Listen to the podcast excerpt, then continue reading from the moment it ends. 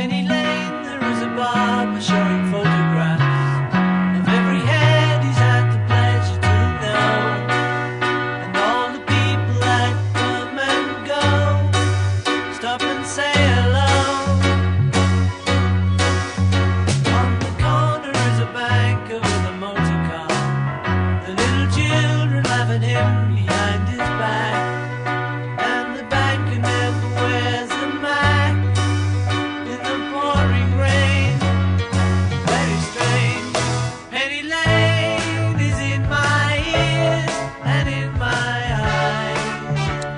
Good morning and welcome to uh, Penny for Your Thoughts.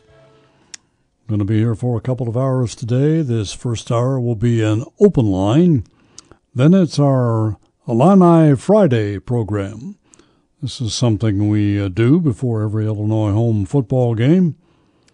My guest will be uh, Kent Brown from the uh, DIA, uh, Barry Houser, the director of the Marching Illini, and uh, Mike Pearson.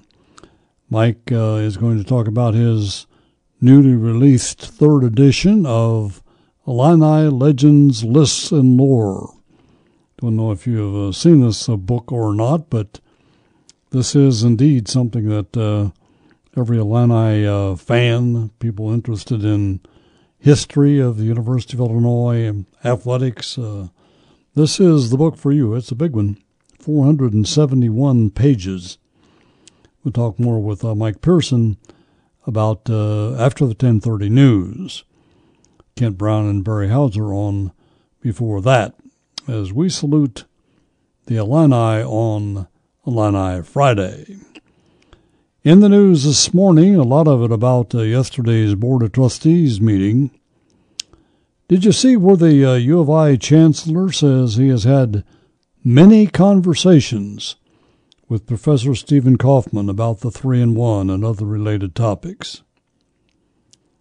When I saw that story, I said, Really? Many conversations? How much of a chancellor's time is given to any one professor? Uh, professor Emeritus, by the way. And on that topic,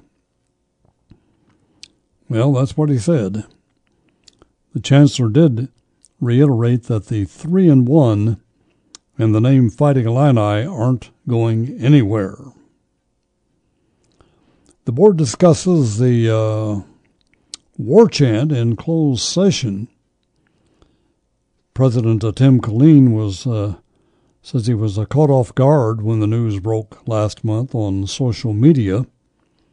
Happened at a soccer game where a member of the staff came over and uh, told some students that had a drum and were doing the chant that we don't do that anymore. The president said the issue came out in a strange way and there was no opportunity for clearer communications. It's My understanding that this uh, decision was made sometime last spring. U of I has chosen four candidates for provost, the highest academic post on the campus. We hear the leader is the dean of Illinois' highly regarded College of Engineering. The state of Illinois to borrow $6 billion to help pay for late bills. We just don't have the money, the governor says. We got to find it somewhere to pay for these bills that we've owed for a long time. Jim Dey writes in today's Gazette editorial about justice delayed. 27 years after the estranged husband of Cheryl Hauser was sentenced this week to what amounts to life in prison for her murder. On the national and international scene, the leading story, of course, is Hurricane Irma taking direct aim on Florida. And evidently, there are people down there that uh, should be should have evacuated by now that have not. And the governor told them last night, we can't do anything about it once the storm gets here. We can't save you. So you better get out. A lot of people were getting out. You see the the uh, television shots of the string of cars headed uh, out of uh, Florida. We're going away from the the path of Irma. And an interesting uh, story this morning uh, out of staters may have won the New Hampshire for Hillary Clinton. 5,000 people who cast ballots in New Hampshire in the 2016 presidential election might not have been residents of the state. Maybe they were from Russia. Who knows?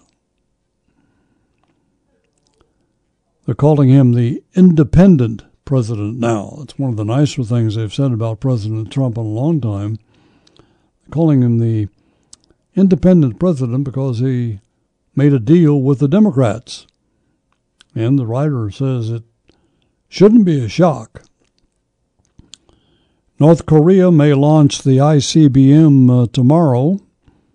This is a warning from the South Korea president.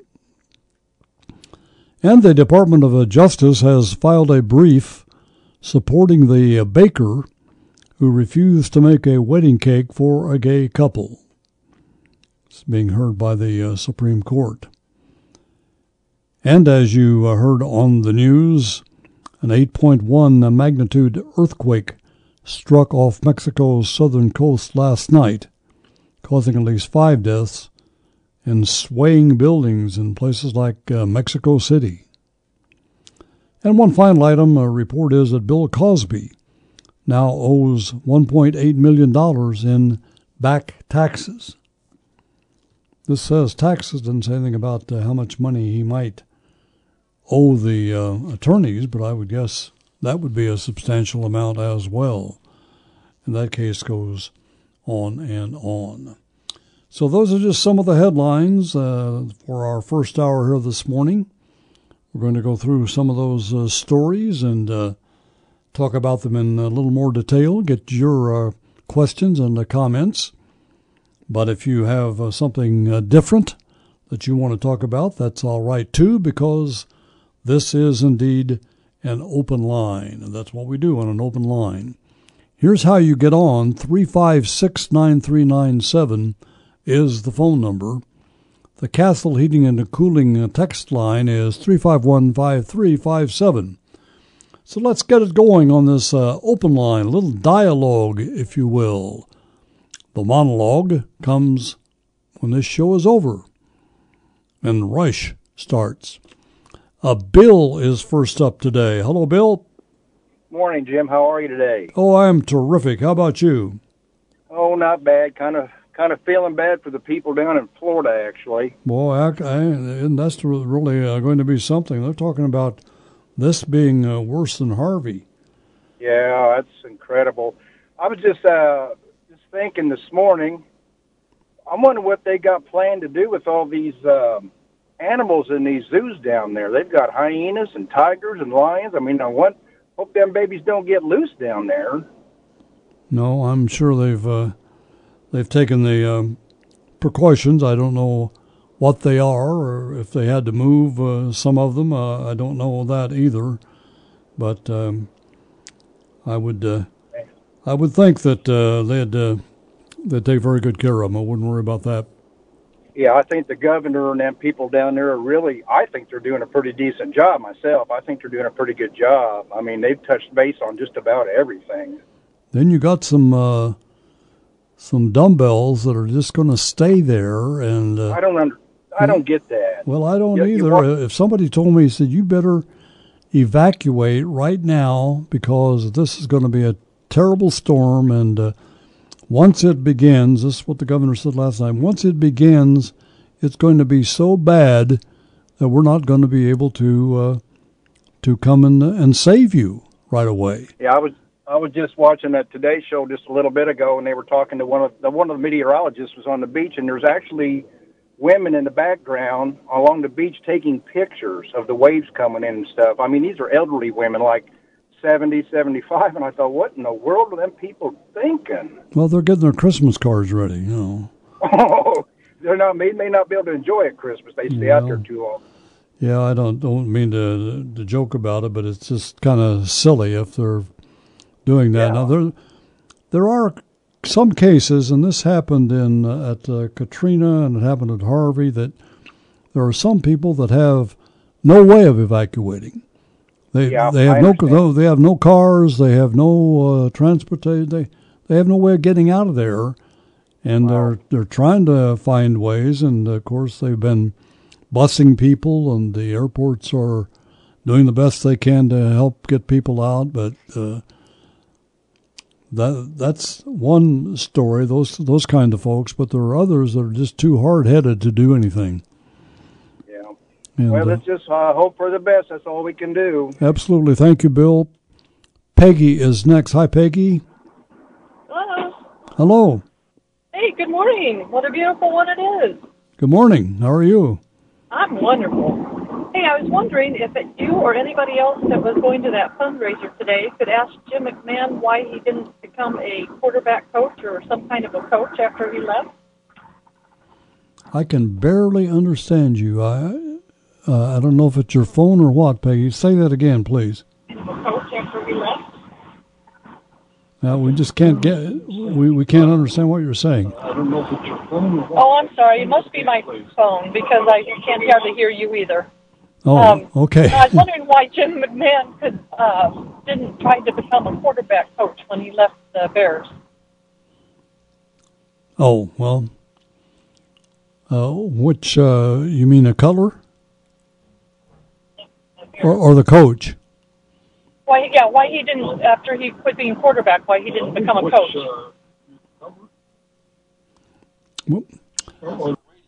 Well, yeah, you, we had a bad phone line there. She had the radio on as well.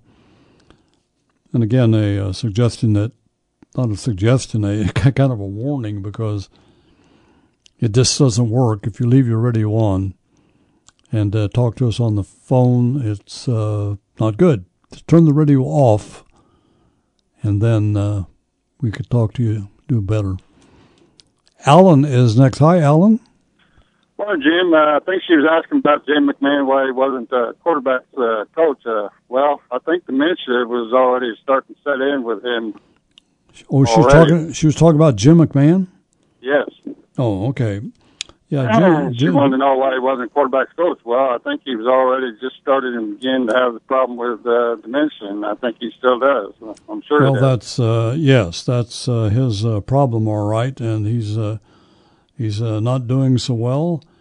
And uh, even before that came about, I don't know that there was any uh, conversation about him being a coach. Uh, was there? No. Did he ever have any idea that he wanted to be a coach? I think he burned his bridges just a little bit. But uh, thing I was wanting to call about, I was trying to get on yesterday and didn't. You guys were talking about Stephen Kaufman and the three and one and all that. It just seems like this university is getting to be more and more like University of Michigan, and we know Michigan is probably about the most liberal school in the Midwest, and we're we're just about a step behind them. I mean. uh just seems like uh, minority wins everything in these universities anymore. Well, we're politically correct, that's for sure. Yeah, And, uh, we're- We're that uh, at this university, and I don't think we're unique. It's uh, kind of the way things are going. Kind Yeah, of. it's pretty much everywhere, but uh, we're we're ahead of the head of the class right now. I'm surprised by the the chancellor saying that he had had several conversations with Stephen Kaufman. Why? I would think there'd be a lot more important uh, subjects to be talking about than just that. Well, I'm I'm sure he's uh, talking about a lot more uh, important things than that. I mean, he's he's got uh, you know probably putting in long hours and doing a lot of hard work on other things. But the the the question is, why would you give one professor? In fact, this guy is professor emeritus at the University of Illinois, well regarded uh, instructor. Um, I'm told but he has just been uh, talking about this same topic for years and years and years, as we all know. Now we get a new chancellor who says that he's had several conversations with him. Well, I would think there'd be a lot of other professors that would like to attend the uh, chancellor's ear too. Well, that that's the uh, the point right there. How many how many of us or how many of people on the uh, the faculty can uh, have several conversations with the chancellor? You're, you know, you're lucky if you if you uh, get to have one. Uh, I mean, he's he's an accessible person, but uh, I wouldn't think he would be that accessible that he could just hear the same thing over and over and over again from uh, the same guy. He seems to have some kind of power over everybody. I don't know what it is. Hey, thanks, Alan. Appreciate your call. A break here at the 920. It's 65 degrees here at the Radio Center. Speaking of the uh, board uh, meeting yesterday, uh, Brad Dancer, the head tennis coach, uh, been uh, coach since uh, 2005, has a new agreement that runs through 2023. He earned 142,000 last year. His base salary will rise to 175,000 this year and uh, 220,000 in contract year 6. And he'll also receive a retention bonus of $100,000 if he stays on through August 15, 2020, and a second bonus of 150,000 in August of 2023. And uh, Tyra uh, Perry, who was hired in t- 2015, the uh, softball coach, has a new five year contract that runs through 2022. She earned $124,000 last year. Will be paid 140,000 this year and 165,000 in the final year of the agreement. She will also get a $100,000 retention bonus if she stays at Illinois through the life of the contract. And both coaches get 90% of any uh, net profits from camps and clinics operated by the university in their respective sports. Brad Dancer, uh, no doubt, uh, ready to go with his with a former Illini Kevin Anderson, who plays at uh, three o'clock uh, this afternoon in the semifinals of the U.S. Open uh, tennis tournament in uh, New York. Uh, Brad was uh, on uh, television prominently during the last match that that I saw with Kevin and Sam Querrey, and Brad was sitting in very near the, or maybe in the Kevin Anderson box. Standing and cheering like the rest of us were here at home, that's for sure. Great, great time. Well, back to the uh, chancellor here uh, quickly. After he said that he had had many conversations uh, with uh, Kaufman, he said uh, the three and one and the Fighting Illini aren't going anywhere. We've tried to make that clear. We'll continue to say it again and say it again and say it again. Jones said those issues have come up in conversations with constituents, as many other topics do. People want to talk to you about a wide array of issues, and so, yes, people have brought up both of those issues to us. As far as I'm concerned, and members of my leadership team are concerned, those issues are things that were part of this university long before the so called chief. So we have just uh, have to move on now and focus on the main issues, which uh, is uh, educating our students. Kaufman said the music was comp- composed to mimic American Indian culture and it is demeaning juicing up the crowd to scream chief is no different than encouraging other racial epithets. If the University of Mississippi recognized that it was the right thing to cease playing Dixie after 70 years, certainly the U of I administration can exhibit similar leadership. The uh, later uh, trustee uh, Tim McCourt said that He's, he served in the uh, Air Force. He supported the idea of educating people about the historical roots of the Fighting Illini nickname. It was, of course, uh, originally used to honor soldiers who fought in World War One. He said, I am ex military. I have strong feelings for people who served their country. And they talked about the war chant in uh, closed uh, session as well. And uh, officials would discuss the details of that discussion, although it was clear the trustees were divided about the war chant. Some were not totally happy. For others, it was not a big issue, as you would expect from a diverse board. Court said the discussion of the chief and the Native American symbols is emotionally charged on both sides. I think on anything this sensitive, it's a good idea to consult the board before those kinds of decisions are made. I'll just leave it at that. And uh, the president, uh, Tim Killeen, said he was uh, caught off guard when the news broke last month about uh, the war chant. Particular issue came out in a strange way through social media, and there was no opportunity for clear communication. He told uh, WDWS yesterday. Killeen said he generally leaves those issues to the campus, saying we've got great leadership in Jones, Whitman, and Houser. They're much closer to the action, so I'm not interfering in the conversations about those decisions. Trustee James Montgomery said his response to a colleague who asked him about it was, What is the war chant? Quite candidly, I don't think it has a hell of a lot to do with anything other than resurrecting issues that have been festering for a long time, said Trustee uh, Montgomery the only one who was on the board when the chief was retired a decade ago. It is uh, 9.30, a time for the news headlines with uh, Brian Barnhart back with more of our open line on Penny after that. We have an open line uh, going this uh, first hour. Then we will turn to uh, Friday with uh, Kent Brown and Barry Houser and Mike Pearson during the uh, second hour this morning. Let's go to the phones for Janice. Hello, Janice. Good morning. Um, I just a quick comment uh, about what we've been talking about, and then some new information um, about the the uh, the chief and the war chant and all that.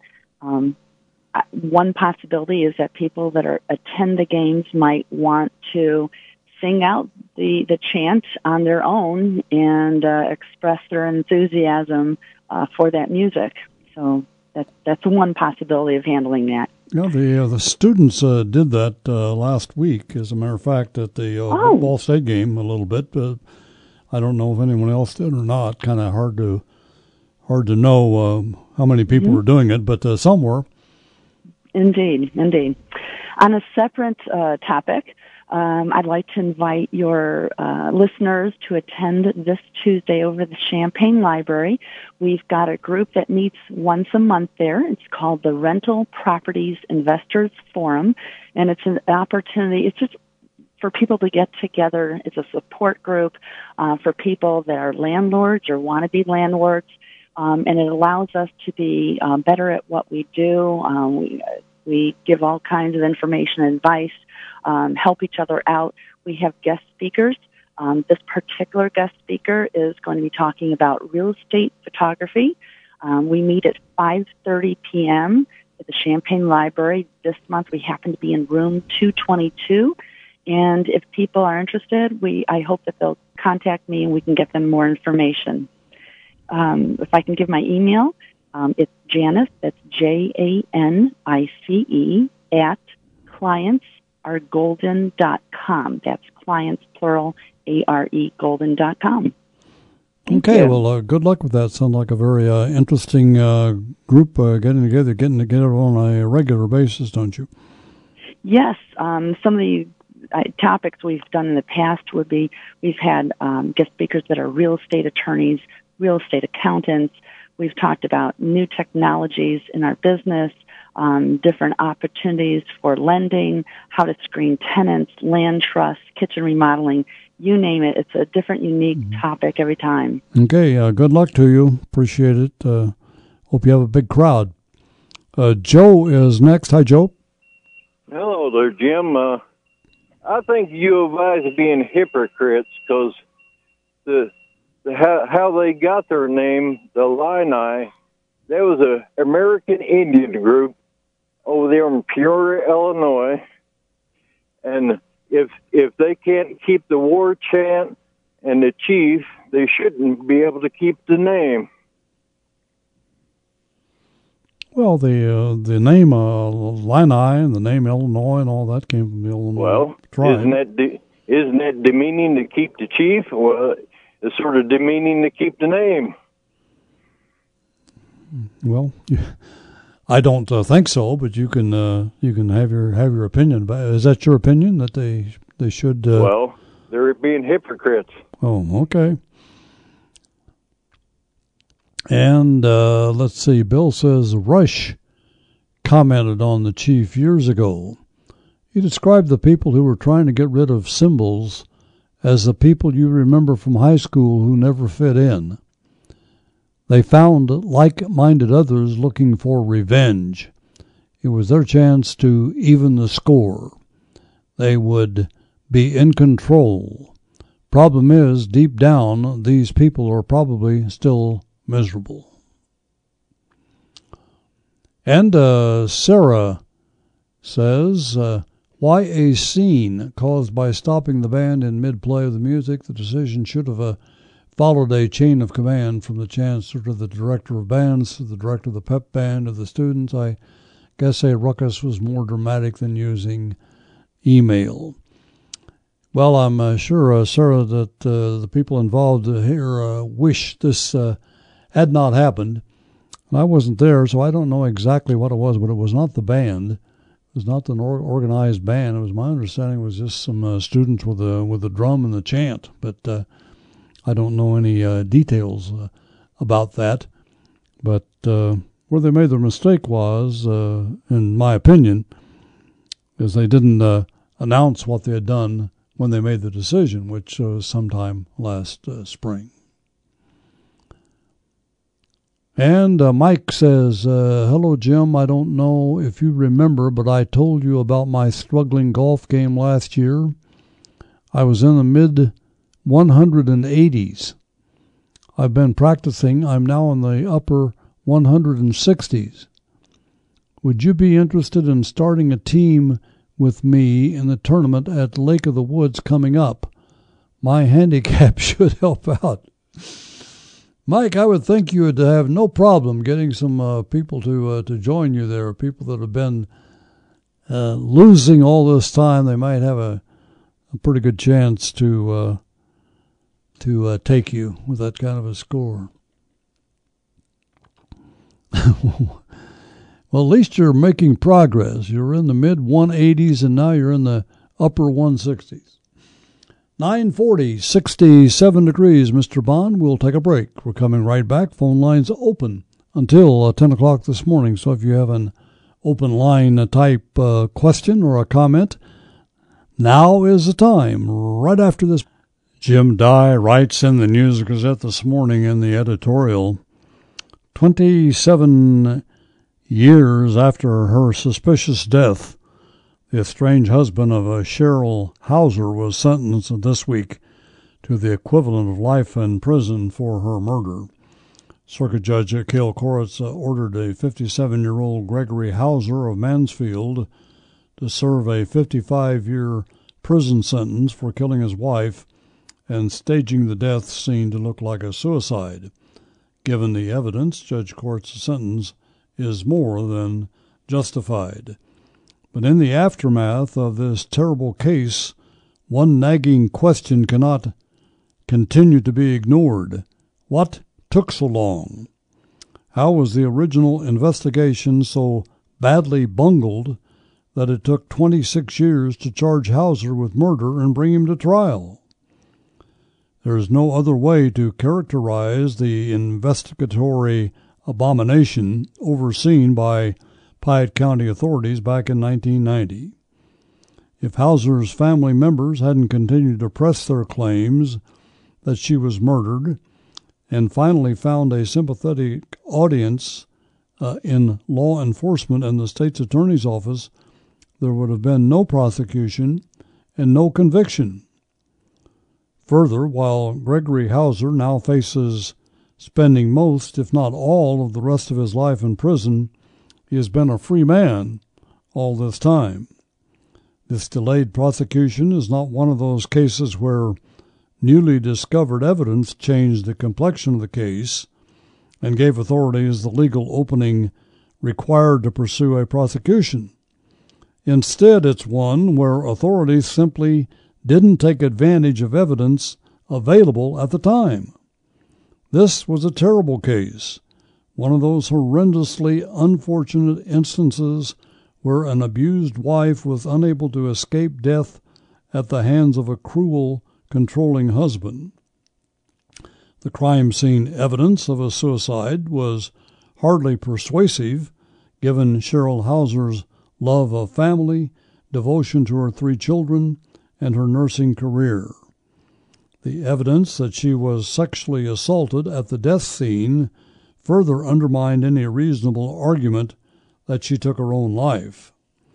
Frankly, it's possible to explain the investigatory blindness, impossible to explain the investigatory blindness on display here, but it's not difficult to condemn it as the height of professional indifference at worst or incompetence at best. It's a tremendous relief that Gregory Houser was finally called to account for his cruelly indefensible behavior.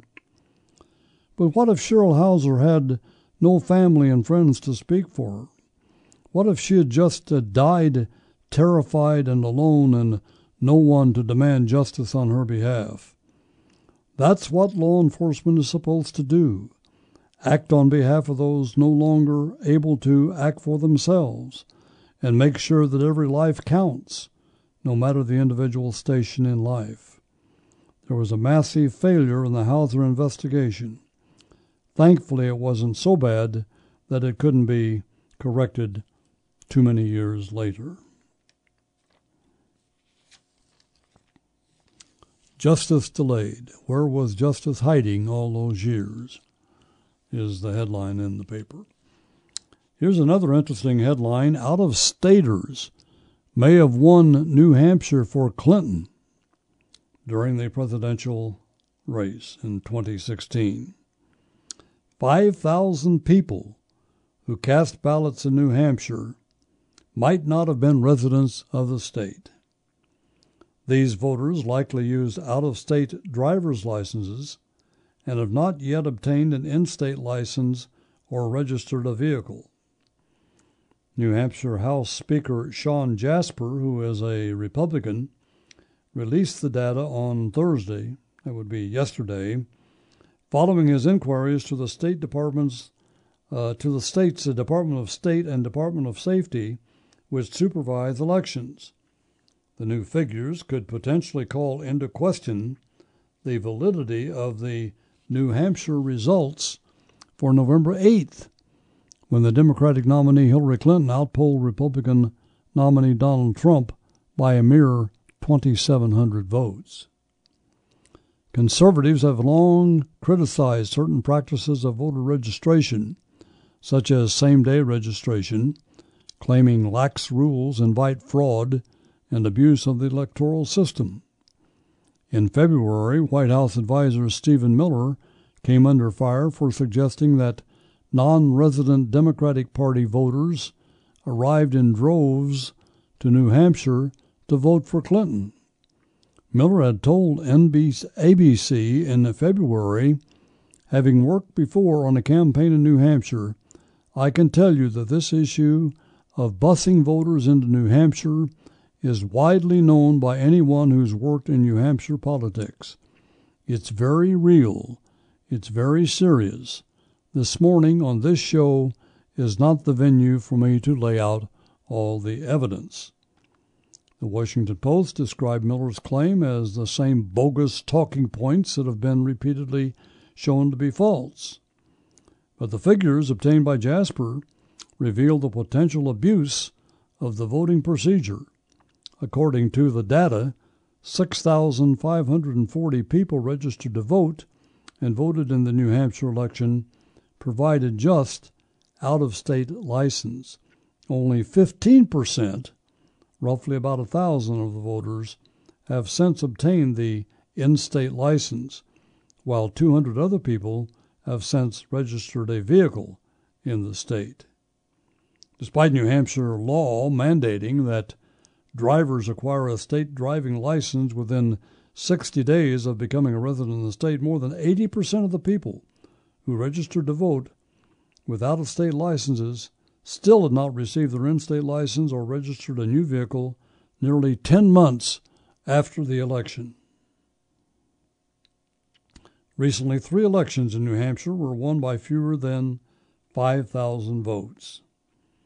Democrats have fired back at the new data, calling it an attempt to use selective data and misinformation to justify claims made by the White House about voter fraud.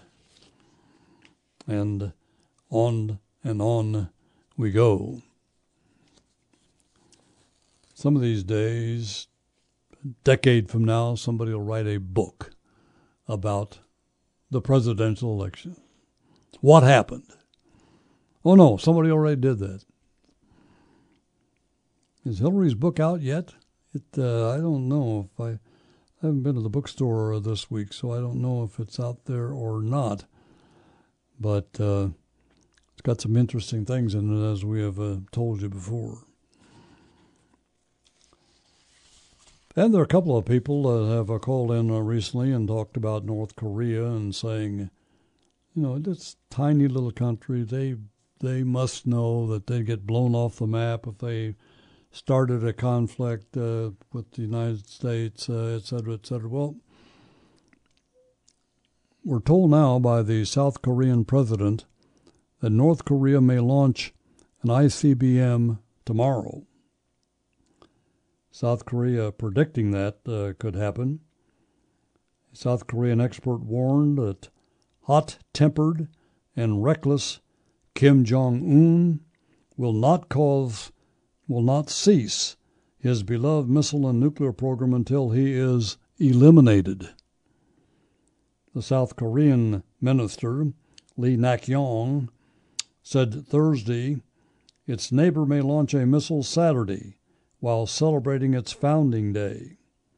The volatile regime is known to put on a show for its citizens during national holidays to display its strength.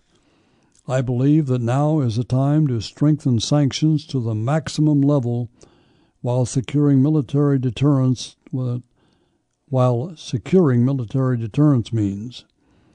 Dialogue is ultimately necessary, but now is not the time to talk about dialogue with North Korea.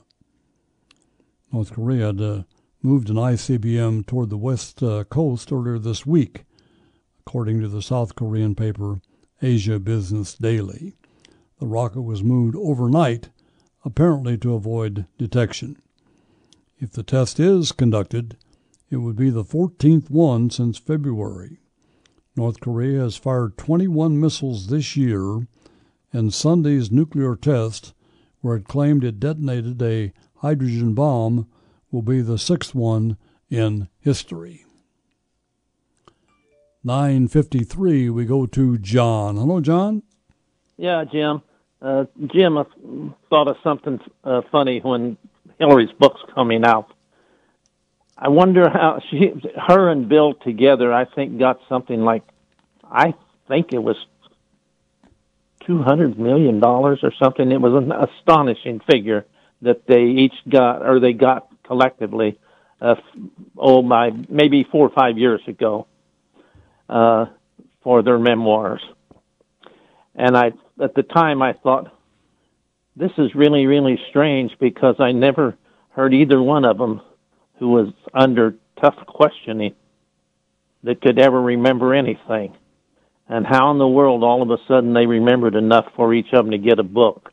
It's just something to mull, mull around in your well, mind. That, I think that uh, that happens to a lot of people that, uh, on the advice of their uh, their counsel, don't say anything. Yeah, I know. I know. Yeah, and they and they didn't.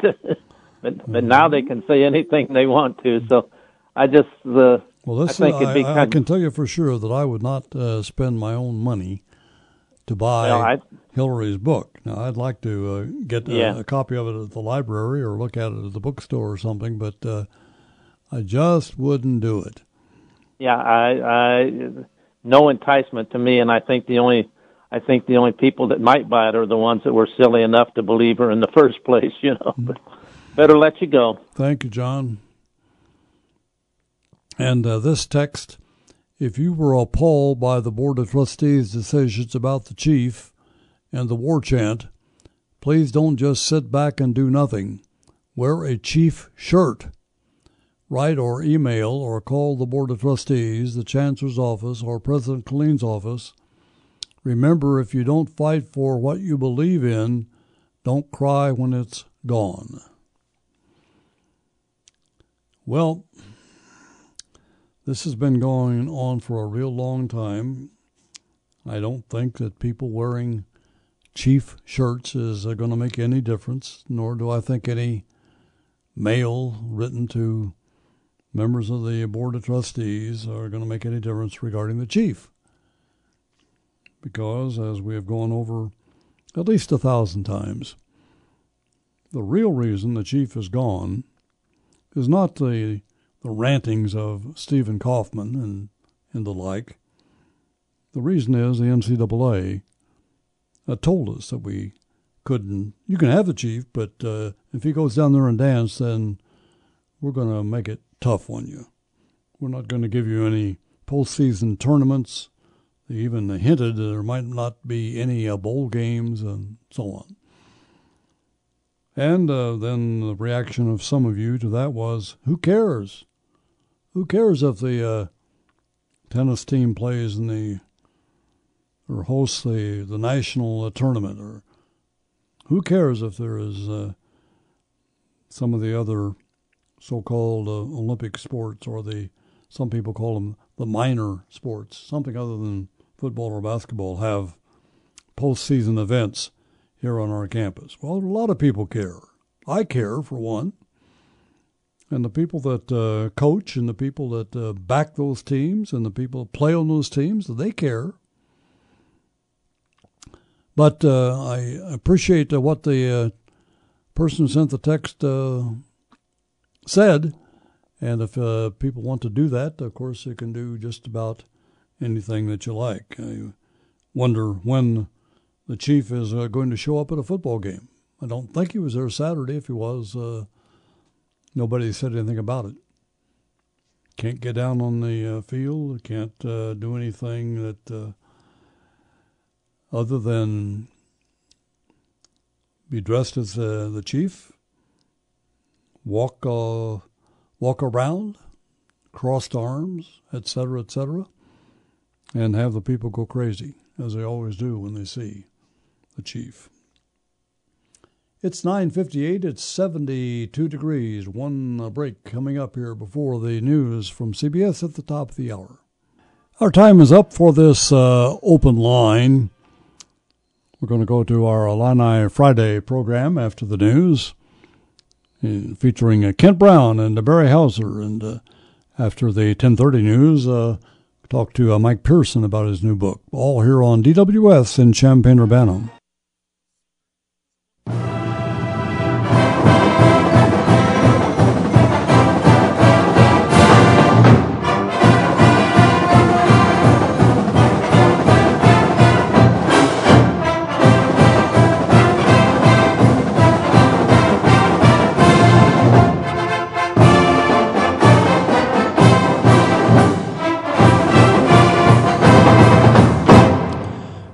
Welcome to our Illini Friday portion of the program. This is something we do prior to every Illinois home football game. And we're pleased that uh, Kent Brown and uh, Barry Houser will give us uh, their time this morning. They're busy people, but uh, they come by and uh, let you know uh, what's going to happen, how things may be changed around a little bit because it is indeed a night game. And uh, guys, I guess uh, one thing we sh- should talk about at uh, three o'clock this afternoon, uh, Kevin Anderson is uh, playing in the U.S. Open uh, tennis tournament. And if he should, he's already won nine hundred thousand dollars for being a semifinalist and he's going to be if he gets into the finals, even a runner-up makes uh, 1.3. And That if seems you like a good job. Yeah. You can do it. see, you picked the wrong thing. All you guys wasting What your, are we doing well. here? My goodness. wasting your time playing golf and all that stuff. Hey, as good as Kevin is, it's think about how and he's had a great professional career, but this is as far as he's ever gotten, and it is really difficult. The elite of the elite is incredibly uh, competitive, and so best of luck to Kevin, and and it's been fun watching him uh, work his way through, and he gets a lot of attention. This is so far the best performance he's uh, probably he's ever had, right in a major. I, I think. I mean, Oh yeah, he's never absolutely. been to the he's never been to the uh, uh, semifinals of a uh, Yeah. of a major tournament. very exciting. he he uh, he's uh, talked about uh, the fact that this uh, oh yeah this is the first time I've ever played in here. You know those other guys have played in, in Ashe, which is the uh, the the one at uh, the U.S. Open has the roof, and he's he's never uh, never played in there. But I was talking to my son, who's a big uh, tennis fan, and, and I said to him, "Can you imagine that we might wake up uh, tomorrow and say?"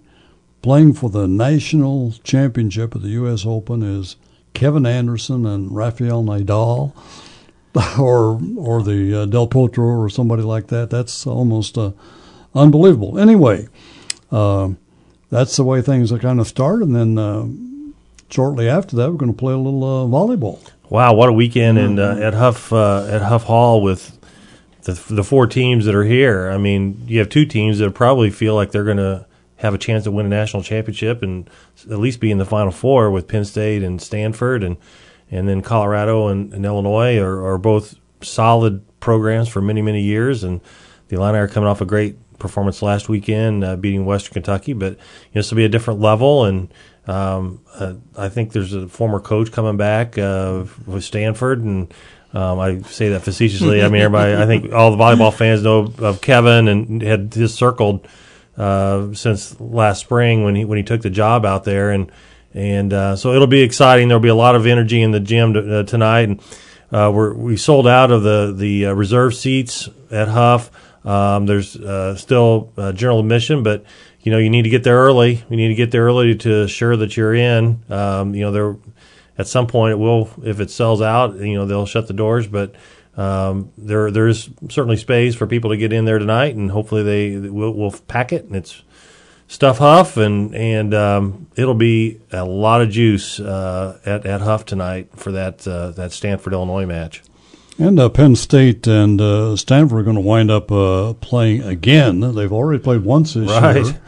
And uh, Kevin probably says, "What kind of a schedule is this? Playing Penn State Hey, twice?" Kevin Kevin never shied away from a tough schedule when he was here, and so he's used to that. There's no doubt about it. But you know, you, just like anybody else, if you can play all those best, those really good teams early, and then you know if you're going to run into you've you've seen them, you've seen them when you get to the to the tournament, and that's uh, you know at volleyball, if you're going to compete for the highest level, you got to pe- compete for those best teams.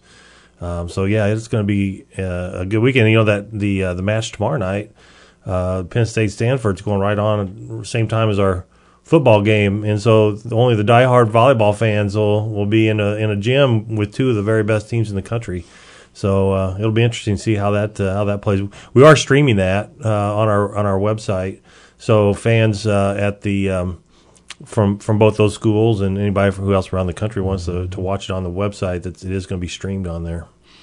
I'll get uh, back to you here in just a moment, uh, Kent, and talk about uh, the preparation for the the night football game. But uh, same with uh, Barry Houser. How does this change your uh, your deal? Well, you know, um, it's it's obviously an electric atmosphere with a night game, but it does elongate the day a little bit. That's one thing that's sometimes nice about the 11 a.m. that kind of have a little bit of an afternoon. But we're excited for it. Uh, we'll start at 9 a.m. in uh, the stadium for our game day rehearsal. And then we've got a little bit of a break there. Uh, we've got a couple things going on. Um, typically, Friday night we do the thing with the drum line at the alma mater, but we're going to move that to Saturday, and we're going to do that at 12 noon, uh, just in the middle of the tailgate lots over there. So we're going to try something a little bit different since we've got a night game and get the fans riled up, do a little mid-afternoon hype, if you will, uh, right at 12 noon, and then uh, the normal activities with drumline playing in Grange Grove at 4:15, uh, waiting the team to come in for a Illini walk at 4:30. Uh, the band will do a little pregame concert there on the steps of the west side of Memorial Stadium. And then uh, we get ready to parade over from the armory to uh, the stadium. Uh, that will take place at 6:15, and we had a great crowd out last week. So hoping to see the same same number of people come out and support the band, and uh, just make it a great game day experience. Any uh, theme that you can uh, let us know? Uh, what, Absolutely, what kind of yeah. We're going to do a little Pirates of the Caribbean. So uh, it's going to be a little bit more of a picture show. So those folks that have some seats a little higher up in the press box are going to be able to see a good number of pictures that the band makes. Uh, so it should be pretty exciting.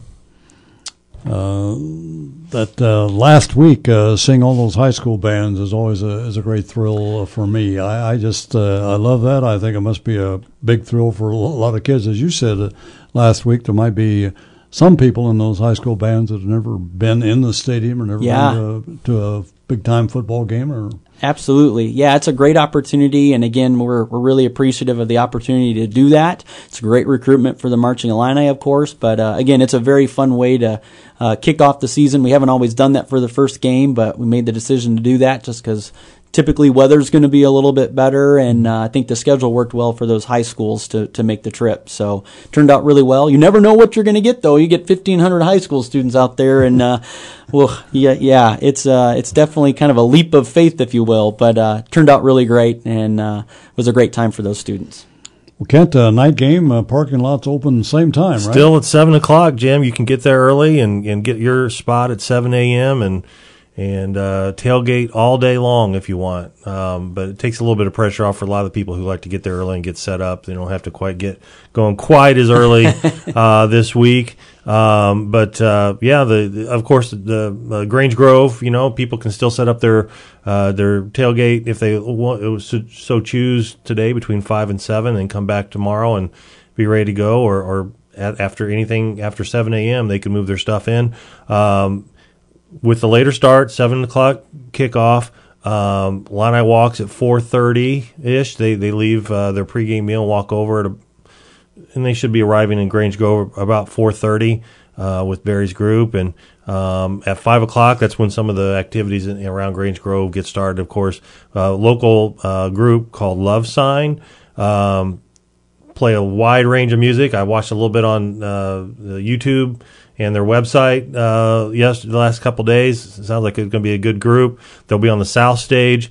Uh, there are still some ticket packages going on. It's a four for forty nine dollar four pack uh, for this game.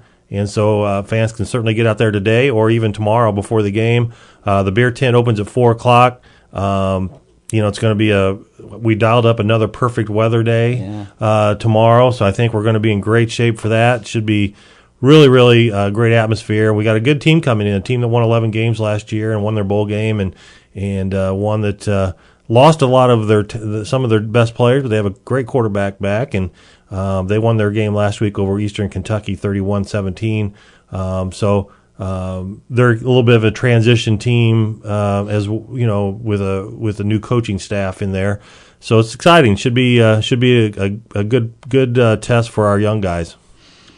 Don't want to uh, speculate, but we were talking a little bit about this uh, before we went on the air. What uh, what's the situation uh, down in uh, Florida? God bless those uh, people. It's just going to be a going to be worse than Harvey. It looks like, and you never know what the damages are going to be and so forth. And you tell me that South Florida has already uh, canceled uh, their game for this week. They canceled their game at UConn uh, this week. You know, I think every every uh, university in Florida canceled their their games this week. Uh, f- Miami was supposed to play at Arkansas State.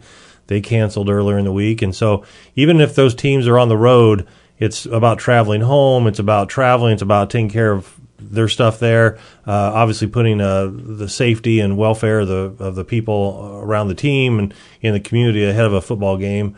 Um, and so this weekend looks like it's it's uh, everybody's canceled their games uh, in Florida or even teams in, you know that are from Florida. We're certainly monitoring next week. I mean, we're scheduled to play there next Friday. Um, you know, it, it, You never as, know what you're gonna as we've all watched for about the last, it seems like about a week, we've watched this thing churn through the Caribbean 16 miles an hour. It just doesn't move very fast and it's massive, right? And so um, we've seen all kinds of different directions it's going to go. No one really knows how where it's going to hit the hardest, but it's big enough that looks like it's going to just swallow the entire peninsula of Florida. So. Um, so I think there's a lot of unknowns at this point um, of where we're headed. Obviously, we'll get through this game, and then, but uh, certainly communicate with the, the folks at, at South Florida, and and um, we'll be, uh, you know, kind of at their uh, in, in a decision making mode because it's it's their home game, and, and certainly have to be uh, respective of all that. You know, a lot of uh, a lot of reasons uh, to cancel those uh, those games as they did, and including uh, road games because if you're out in Connecticut some uh, place and all that was going on down in Florida, you wouldn't want to be thinking much about football. I no, mean, no, you really don't. And so uh, there's there's a lot of things more more important than a football game, right? And and uh, so this is it's a you know just watching the the hundreds of thousands of people evacuate and move away from the coast and Yeah. um, man, the damage that we saw some of the pictures and video from the uh, the islands that it, it went over. It's, I mean, it's devastating. It is it is devastating. It's, you can't even put enough emphasis on that. And I don't. I've never been through it, but talk to people who have been through level one, you know, category one hurricanes, and they don't ever want to ever do it again. Uh, or nonetheless, a, a category four, which is what it is now. So it's a it's a huge situation, uh, you know, college sports really takes a back seat when real life things like this come along. So we'll be monitoring and talking with uh, the folks at South Florida to see what happens next week uh, with our game. It's uh, 1021, uh, 72 degrees here at the Radio Finland. As uh, Kent mentioned, uh, good uh, weather scheduled uh, for uh, tomorrow. And uh, Barry, uh, talk a little bit more about the band. Do you have any uh, trips or any uh, bands coming here or anything like that this year? Yeah, we think we've got um, Indiana University will be coming in for the Veterans Day game, so we're planning on doing a pretty pretty large Veterans Day tribute that game, um, and the Indiana band will be part of that. Um, we're traveling to Columbus, Ohio this year, so we'll be there for the Ohio State game. Uh, so we're looking forward to that. And then um, this will be our eighth trip to uh, the wonderful country of Ireland as part of the band's 150th anniversary. Once we hit 2018, um, we're celebrating the university, obviously being 150, but the University of Illinois Bands is one of the oldest programs in terms of comprehensive program in the country. So we'll be celebrating the 150th, and that's going to be a big part of that celebration there. So we'll be there officially for the St. Patrick's Day parade. Uh, so uh, once we finish football, we'll move to basketball, of course, and we'll continue to. Uh, cheer on our athletic teams, but uh, over the spring break time, we'll be taking a look uh, at traveling over to Ireland. So When you go fun. to places like Ireland, you can't take the entire band, right? We can. Or well, can that trip, that trip, um, honestly, is a volunteer trip. So um, that's something that we don't do a lot of fundraising for or anything like that. So the students that are able to, uh, we usually do that trip once every four years. That we were the first college marching band to do that back in 1992. That was when Gary Smith was here, and uh, like I said, this will be the eighth trip. So we get a good portion of the band, but it's definitely not the full band. Um, generally, travel party's still going to be well over 300 people, though. Good luck on getting those. Uh, those uh, I can, you know, traveling with uh, the basketball team with uh, 20 Yeah. people or something like that with 300. I can't imagine. Yeah, it's it's like running a small town. Take take a while get through getting through the lines. I, Uh, would- I would think, but.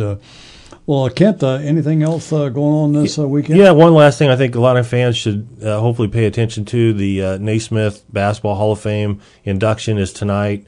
Uh, we've got a group out there in support of Manny Jackson, former Illini, who, of course, went on to become owner of the Harlem Globetrotters and has been very supportive of the university and, and the Division of Intercollegiate Athletics. And so a chance to recognize him with the into the Basketball Hall of Fame. Um, former Illinois basketball coach Bill Self is going in as well. Um, so that's going on tonight, and I think fans can watch it on uh, uh, one of the, I think the NBA uh, television TV network has it, or, or one of those does. And so it uh, that, that that's we have a group there. and Josh is part of that group to help support uh, Manny in, in, in that endeavor. So, uh, and then you know we're we're about three weeks away from the um, Illinois Athletics Hall of Fame, and we opened up a uh, where fans can uh, do their printed home tickets. It's a free event. We're just trying to have an idea of, of what to expect in terms of fan uh, uh, turnout for that. But that's going to be for an Illini fan who has any sense of the history and of, of the of the athletes that have come through here. This is a can't miss event. I mean, you're going to hear um, the only person who was uh, who won't be here, who was in Chicago, is Craig Tiley. Uh, but everybody else is going to be back that, that spoke at that, and then we have representatives of every other member of the of the class, including the Grange family and Huff family and Zupke family, and you go down some of the, the, the great names of Illinois sports history. They're going to be present. We'll get a chance to hear the the returning uh, living members of the Hall of Famers. So if you ever get a chance to hear Jerry Colangelo, Manny Jackson, Dick Butkus, uh, folks like that speak. Craig Virgin. I mean, you go down. It's I mean, it's it's the best of the best, and so it's a can't miss event. It's free. Um, State Farm Center, two o'clock on the, on September 30th, the day after the the uh, Nebraska football game. Um, it should be a really special event and one that uh, people will talk about for a long, long time. How do you go about uh, getting a ticket? If you go to the ticket website on our fightingillini.com, uh, you can do a print at home ticket, and it's really just a scan in. It is a free event. If you show up without one, you'll be given one or just allowed in. They're just we're just trying to get a little bit of advance of, of who's going to show up. The first 500 people who uh, signed up for the printed home uh, get a uh, Hall of Fame five by seven uh, picture frame um, to go along with that as well. Uh, so it's um, it, it's it's we, we we would hope to have a great crowd there, and I think if like I said, if an Illini fan who has sense of history of the athletes that come through here, this is one of those you just can't miss, and it can't be any easier. It's free, State Farm Center seating. I mean, it's going to be it'll be a really really nice event. Will they uh, be involved in the the game the the night? Yeah, before? yeah. We're going to introduce. Uh, we'll introduce the uh, uh, everybody at halftime out on the field. Um, you know, we're still working with uh, Dick Butkus, but there's. Uh, it appears that Dick's going to sign autographs uh, prior to the game. We don't have all the details on the time of that, and in Grange Grove for about an hour. He's agreed to do that. We're going to uh, uh, offer the opportunity for the, the, those who can stick around, the Hall of Famers, to be meet and greet for for about a half an hour after the event's over, uh, so people can come shake their hand and maybe just introduce themselves to and, and, thank some of these great Illini. So we're trying to make it as engaged, you know, as fan engagement, fan friendly as possible. Um, and and everybody that uh, was part of this uh, from the Hall of Fame is very very excited about being a part of it, and you know, from their time in Chicago it was a great event up there. But you know, this is the actual induction ceremony, and, and a chance to hear directly from them about their time at Illinois and uh, and and what what uh, you know the, the the impact that the University of Illinois had on them as their careers. You mentioned uh, Craig Virgin. He's a wonderful speaker and a great Illini. You talk about somebody that follows uh, Illini sports and follows all the uh, cross country and track events in the in the world. Uh, just look at his website uh, sometime. Oh yeah, you know he had a big. There was a big group of track athletes from his era who were in Chicago that bought seats to that event in Chicago, and they're going to be here in bigger force, uh, in bigger force too.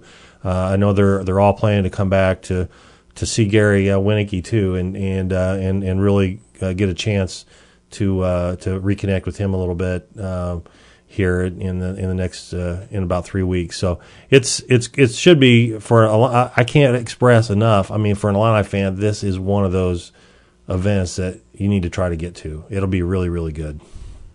Well, uh, Barry, any uh, any last second thoughts from you with regard to this weekend, or do you, do you have anything to do with uh, that that event? Yeah, um, we're working on some things yeah. there. Nothing that we're really ready to announce yet, but uh, that's well, yes. On, there's, there's, I know scoop. the scoop is we may be involved. you know, we're still working on the exact script. I mean, it's a big event. Uh, it's going it's going to be a couple of hours long because there's so many speakers and and uh, and you know we're trying to you know limit, but yet allow them to have some time because people want to hear them speak and uh, and so it'll be really good. And so we took a lot of great video in Chicago. We got some special video stuff that we're doing. We'll have a lot more details here in the next couple weeks, but uh, as it all kind of comes together. But uh, I'm sure, I uh, hope Barry and his and his uh, group will will be a part of it somewhere. Well, let's uh, go win ourselves a uh, football game. It yes, cures a lot of ills to win games. Yes, it does, it? no doubt about it. Have people talking about, uh, oh yeah, we won another game. We're now two and zero. Yeah. Thanks, guys. We appreciate it very All right. much. Go Illini. Thank you. Go Illini. It's uh, 1030. Uh, Brian Barnhart has the uh, news headlines. I'll come back after that. We're going to talk to uh, Mike Pearson about his book, Talk Some More Illini, with his Legends, of Lists, and Lore, uh, third edition. Coming up with Mike Pearson. Here's uh, Brian Barnhart. And our uh, Illini Friday uh, show uh, continues, and uh, we're pleased to have on the phone with us uh, this morning uh, Mike Pearson. Mike's uh, new book is out, Illini Legends, Lists, and Lores. This is the third edition, also the one of uh, three books that uh, that have uh, come out uh, with regard to the University of Illinois sesquicentennial. Mr. Pearson, how are you, sir? I'm terrific. How are you, Jim? I'm doing great. Good. Ed tells me you haven't seen this book yet. I have not. I'm uh I'm uh having just given birth. I'm in postpartum right now. Uh so but uh here in the hinterlands of Oxford, Ohio, uh, a, book hasn't yet arrived. Well, you want me to read it to you? It wouldn't take very long. Would you would you please? Yeah, yeah, Yeah. I'd like to I'd like just read me any any page if you would. Yeah, it's only uh, 471 pages. Uh, this won't take long. I hope you uh, have some insurance because people are going to drop this on their foot and break it or toe and everything else. I am not responsible for back injury, uh, so uh, I, hopefully, hopefully people will use a one of those uh, uh, hauler trucks uh, to, to move it around the house. No, it's a it's a. I've had one for a couple of days uh, here now, and uh, it's just uh, wonderful. It's the ability to just open any page and read some stuff in there. I think it was uh, one of the uh, people that wrote on the on the back of your book that uh, you can, or maybe it was Deon Thomas or somebody that said, uh, you know, you can open any page and learn things that you uh, probably never thought about or never knew about. Well, that's that's how I tried to design it. Uh, you know, this this isn't War and Peace. This isn't. You don't have to read the first line to understand where the plot is going here. Uh, I uh, I'm a big fan of USA Today style, and, and that's how I wrote it in in short bursts. Uh, tried to cover as much uh, material as I possibly could, but there there is, uh, as you said, I think it's uh, designed for you to put on the nightstand open it up to any page just uh, randomly, uh, read, put it down, open it up the next night and another page and read, and uh, hopefully you'll hit all 472 pages at some point. Uh, but I'm uh, I'm pleased with the, the response of the first uh, two books that uh, were written that way, so we decided to go that direction in the third. Now, uh, it's been a while since uh, edition number two, so there have been a lot of things to add, and I was very pleased to see that you have uh, included in the book. In fact, it's right at the beginning of the book is is the Hall of Fame uh, section. That's a wonderful read there of some of our most uh, most well known athletes and the ones that have received the the several accolades during their post Illinois careers, and also there's a lot in there about uh, the uh, women's uh, sports and and uh, the the wonderful athletes we've had uh, in uh, wheelchairs and those kinds of things. So that's kind of new, or at least added to what you had before. Yeah, that's exactly right. I, I didn't do a very good job in in covering w- women's athletic history during the first two uh, books, and so I wasn't going to let that happen again this time around. So when when uh, women's athletics uh, gained varsity status in the 74-75 season, uh, I decided we're gonna we're gonna uh, have two pages for the men and two pages for the women uh, for each season.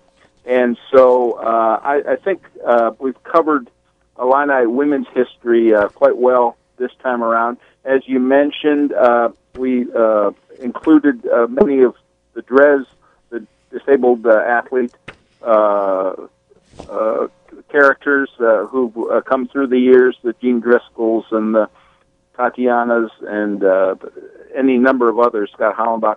Uh, we have uh, got I got great assistance from uh, that department.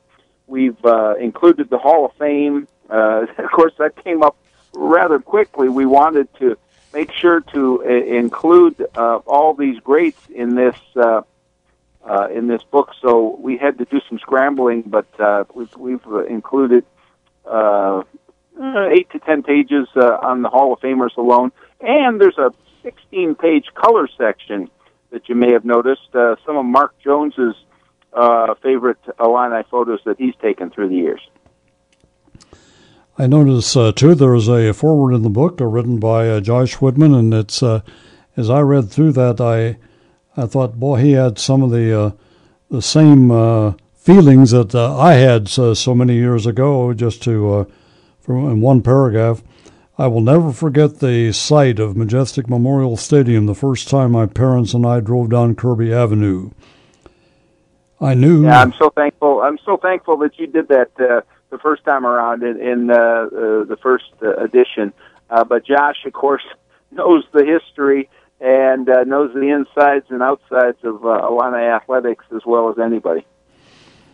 I'm just going. To, I'm going to do something uh, just to give people a flavor for what this book is like. And I, I'm, you know, it's not television, so I'll have to tell you that I'm telling you the truth. I'm just going to open the book uh, to some page and uh, and talk about what's on that page. You ready? Here we go. Ready. 1990, uh, 91. It came to. You got uh, America's uh, time capsule there. You talk about uh, men's Illini moment. Uh, the Illini football celebrating its uh, centennial season. Uh, Moe Gardner named consensus All American. And Trevor Beard shot a record low 64 at the Big Ten championships. Andy Kaufmann posted consecutive 40 uh, point games, missing the U of I single season points record.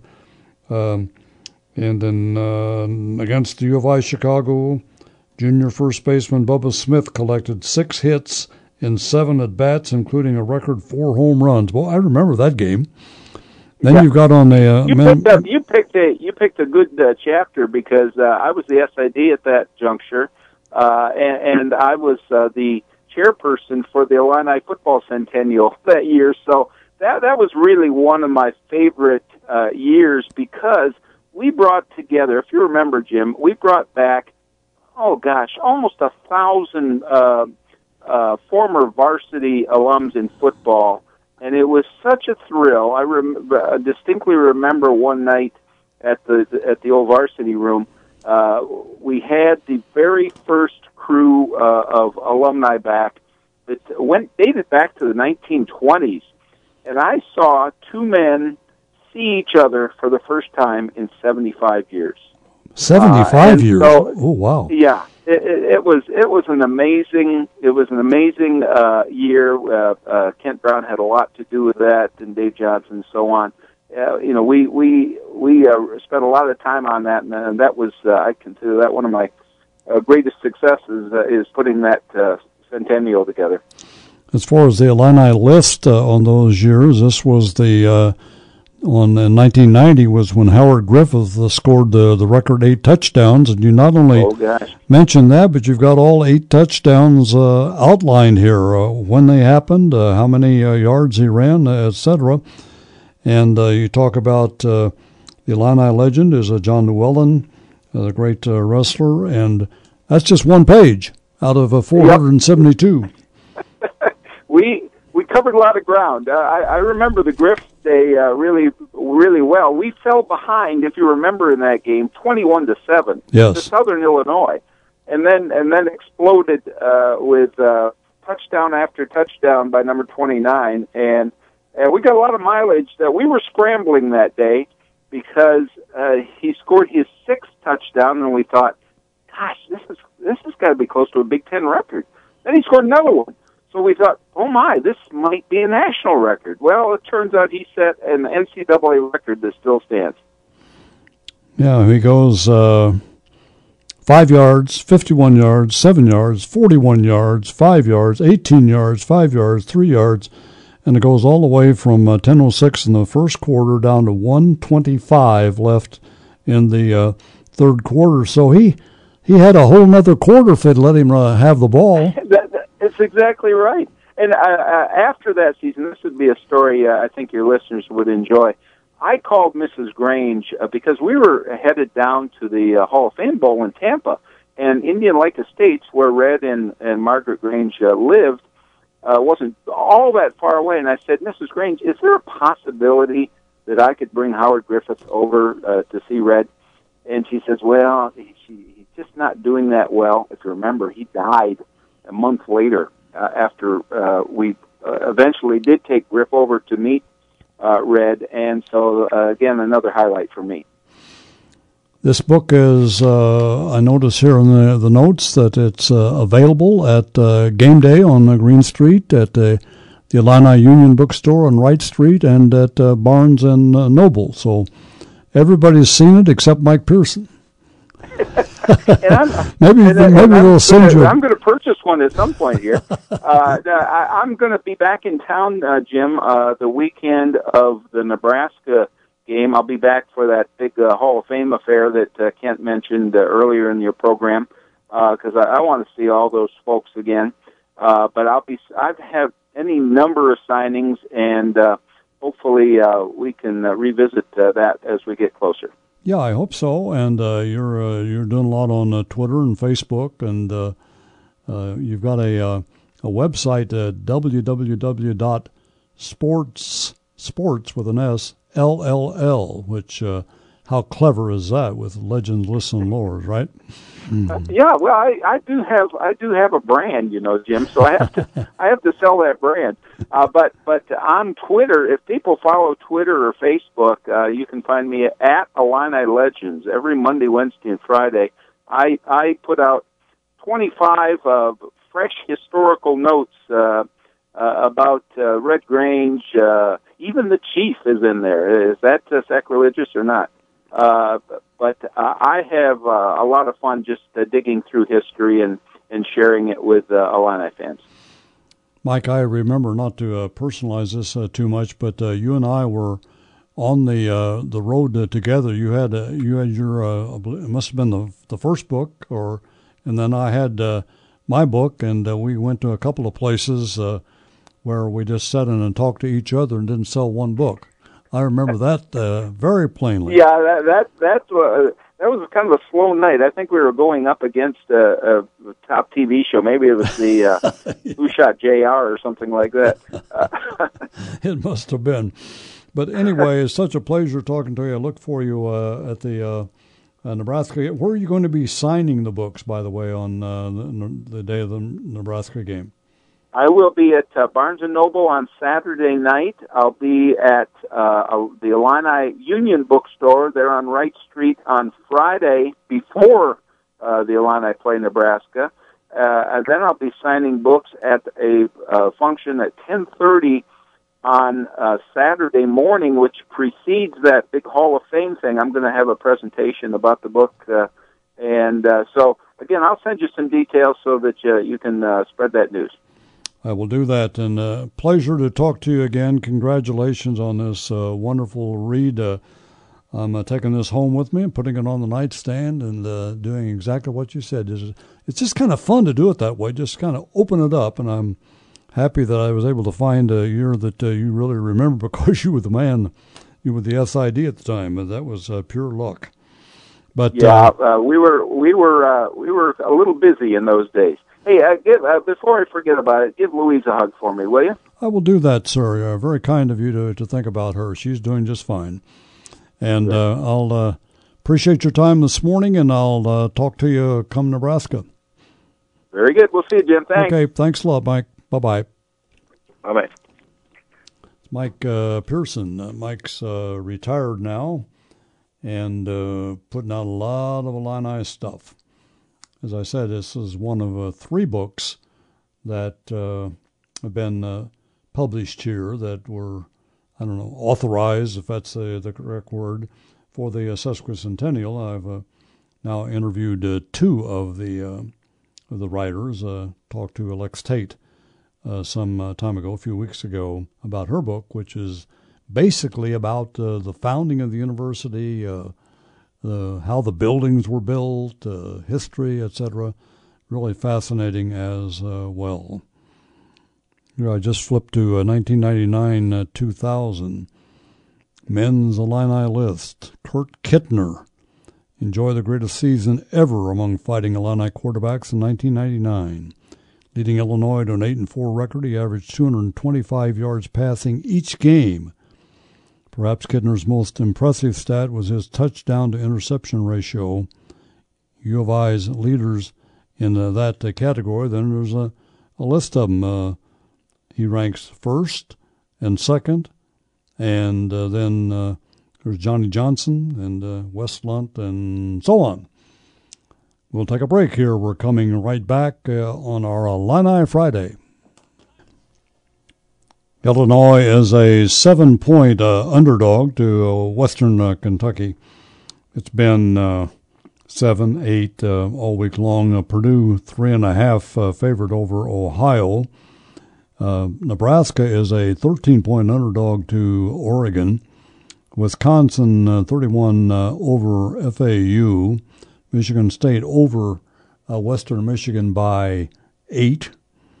Uh, Northwestern three uh, uh, points favored of over Duke. That game is at Duke. Um, at Michigan, the Wolverines 34 over Cincinnati. Iowa three over Iowa State. Indiana three over a game to be played at Virginia, and uh, mm, that's about it. Ohio State seven and a half over Oklahoma. One final break right here. WDWS in Champaign Urbana.